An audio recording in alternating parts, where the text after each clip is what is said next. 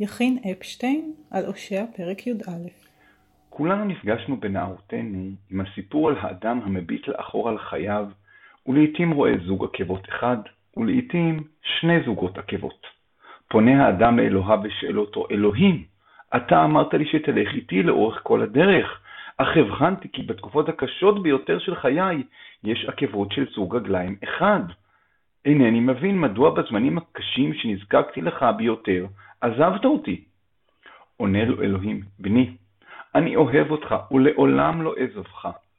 באותן תקופות שבהן היה כה רב סבלך, כאשר אתה רואה זוג אחד של עקבות, לא היו אלו עקבותיך, אלא היו אלו עקבותיי, כשנשאתי אותך על כתפיי. וכך אמר המדרש במחילתא דרבי ישמעאל, מסכתא דויהי, פרשת ד'. וישם מלאך האלוהים ההולך. משל למה הדבר דומה?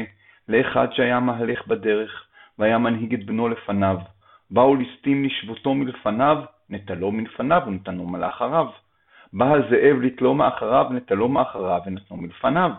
באו ליסטים מלפניו וזאבים מאחוריו, נתנו, נטלו ונתנו על זרועותיו. והתחיל הבן מצטער מפני החמה, פרש עליו אביו בגדו, רעב, האכילו, צמא, השקעו, כך עשה הקדוש ברוך הוא.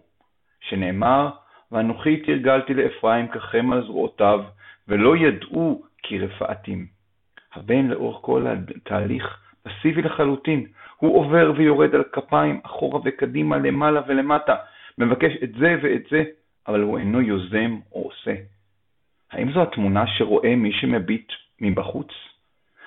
גם אם לנו נראה שהכל קשה, ושלעיתים אנחנו לבד, אולי נביט למעלה או למטה ונראה שאנחנו על כפיים,